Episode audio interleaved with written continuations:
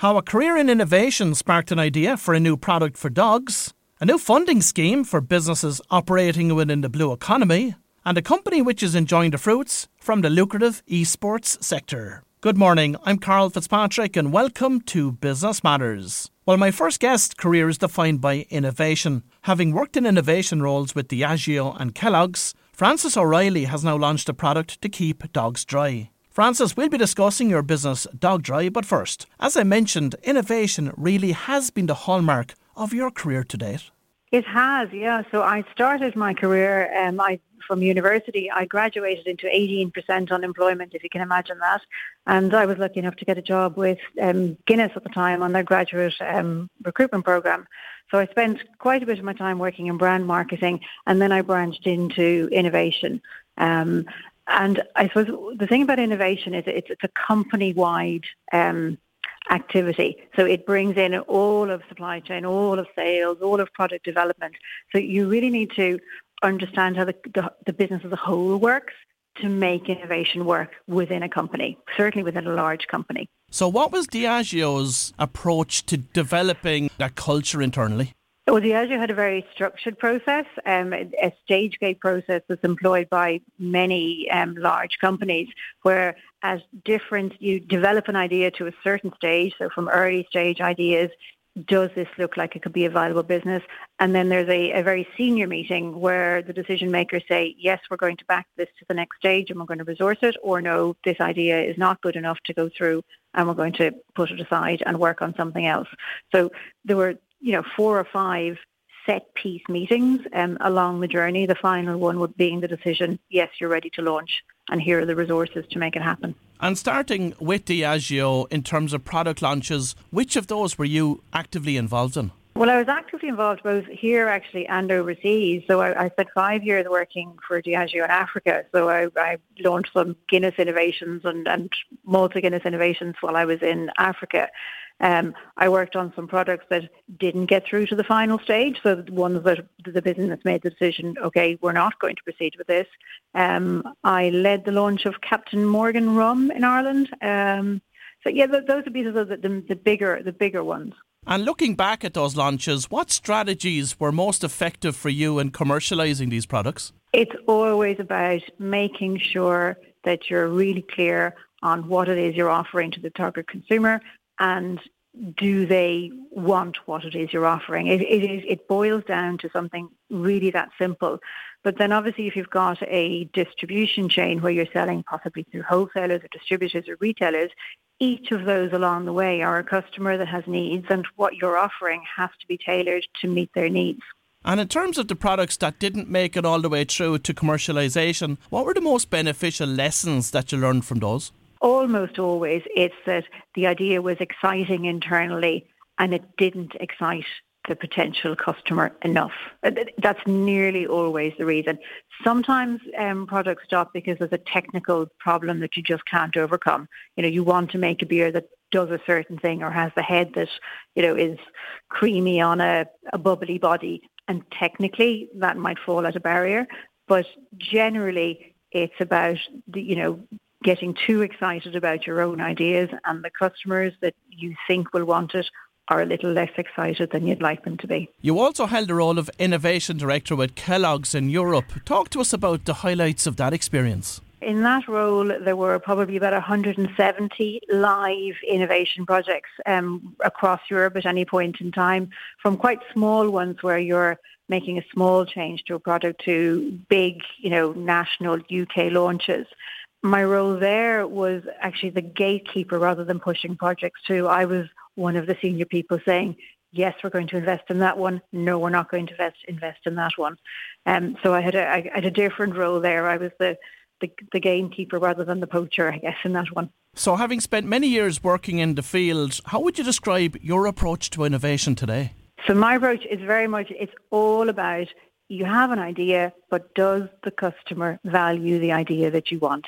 So there's a lot of very interesting ideas, very nice ideas out there, but ultimately somebody has to see enough value in it that they will give you their hard-earned money and they think that they're getting good value for money in exchange for what it is you're serving them. So is the approach taken then in relation to that to develop this minimum viable product and get it out to the market as soon as you can to test it?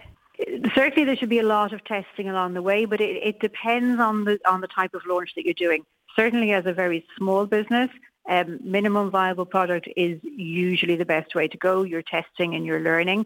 It's very appropriate in software, but in other types of innovation, you might have to invest a lot of capital, you know, just to get to test stage. And in, in that case, I would recommend doing other consumer research. So in, in my case for Dog Dry, um, I used um, uh, a research agency to do a, a, a concept test with a nationally representative sample. So that I had hard data that says, yes, there are enough people in the country who will buy this. Um, and therefore I could invest to to develop it. So provide us with more insight into that particular project. So Dog Dry came about as a problem that I experienced. I have, we have a lovely golden retriever. She's our family pet. She loves the water and she jumps into the water on the beach pretty much every evening and she gets soaked. Our car gets soaked and she gets into the house and the house gets soaked. And we used to dry her off with towels, but during lockdown, it just seemed to be a problem that was recurring. I had a little bit of time on my hands and I thought, well, maybe there's a better way to do this. And so I looked and said, well, in other sectors, how do people deal with, you know, unwanted water, unwanted liquid? Um, and actually it was the, the the fabrics that are used in sustainable nappies that were really interesting to me, because if you can Um, hold that liquid while a baby is comfortable and nothing spreads around the house, then could we get similar fabrics and make a drying robe for a dog out of it? And we developed from there. So once you identified that there was a need in the market for this, what was the next step in that regard? So the next step then was finding somebody who could um, who could design it in such a way that um, dogs would like to wear it. Um For a number of reasons. One is that if you, you know, if you buy something your dog's not comfortable in it, you're, you know, you won't get the use out of it. Um, and secondly, dogs come in so many shapes and sizes, but a retailer who's stocking it won't want to stock twenty different sizes. It makes it very difficult for a, for their customers to choose the right one. So we brought in a fashion designer at that stage as somebody who's an expert in how people move and how to cut clothes to fit different different body shapes, and she helped us then to to finalize the design, um, so that we got to five sizes, and we we will probably expand to seven. But we currently we fit dogs from small terriers up to um, Bernese with just five different sizes. And talk to us about the potential size of this market. Well, the Irish market is, is, is Ireland is a small enough country. So in Ireland, um, one in just over one in four households has a dog. We have an average of one point four dogs per household, and forty percent of those dogs are mixed breed. So, you know, if everybody in Ireland bought one, that's, you know, about half a million people, half a million households of one point four dogs. But I see this as a, a big export potential. So every dog in the world at some point in time gets wet. I don't think there's any product that's like ours out there in the market. So there are um, towels to dry dogs, there are shaped towels, but there's nothing that actually contains all the mess and stops it from getting out the other side and creating damp patches in your house and in your car. So the U K market, we've got about just under six million households with dogs. Um, in France, it's five point nine million. The States, it's thirty-nine million households have a dog. So the market's very big. It's just getting there as a small business will take a little while. And Frances, on that very topic of getting there, what is your route to market going to be? Okay, so we start with direct-to-consumer online, um, and that gives us credibility. We, we build sales, we learn, um, we go to retail events, and you learn a lot from how customers are reacting to it. So what surprised me a little there was how many people were buying it as a gift for their friend with a dog rather than just for their own dog. Um, so that was a learning for me there, um, which then makes me look at, well, should we be in retail only in pet stores, or actually should we be in homeware, gift, garden centres and that sort of, those sort of stores. And um, so our route to market, eventually I would see it that we will have a wholesale and distribution network so we can have wide distribution. The start small and we build it. And what are your growth plans for the business over the next five years? So in five years' time, I hope we will have a, a successful S M E based in a headquarters in Waterford, and that we will be exporting to several markets. And we will build a strong, um, a strong business that has long-term potential based in Waterford. And Frances, have you any ideas for other products for the animal market, the dog market or elsewhere? I do, but I wouldn't announce them at this stage.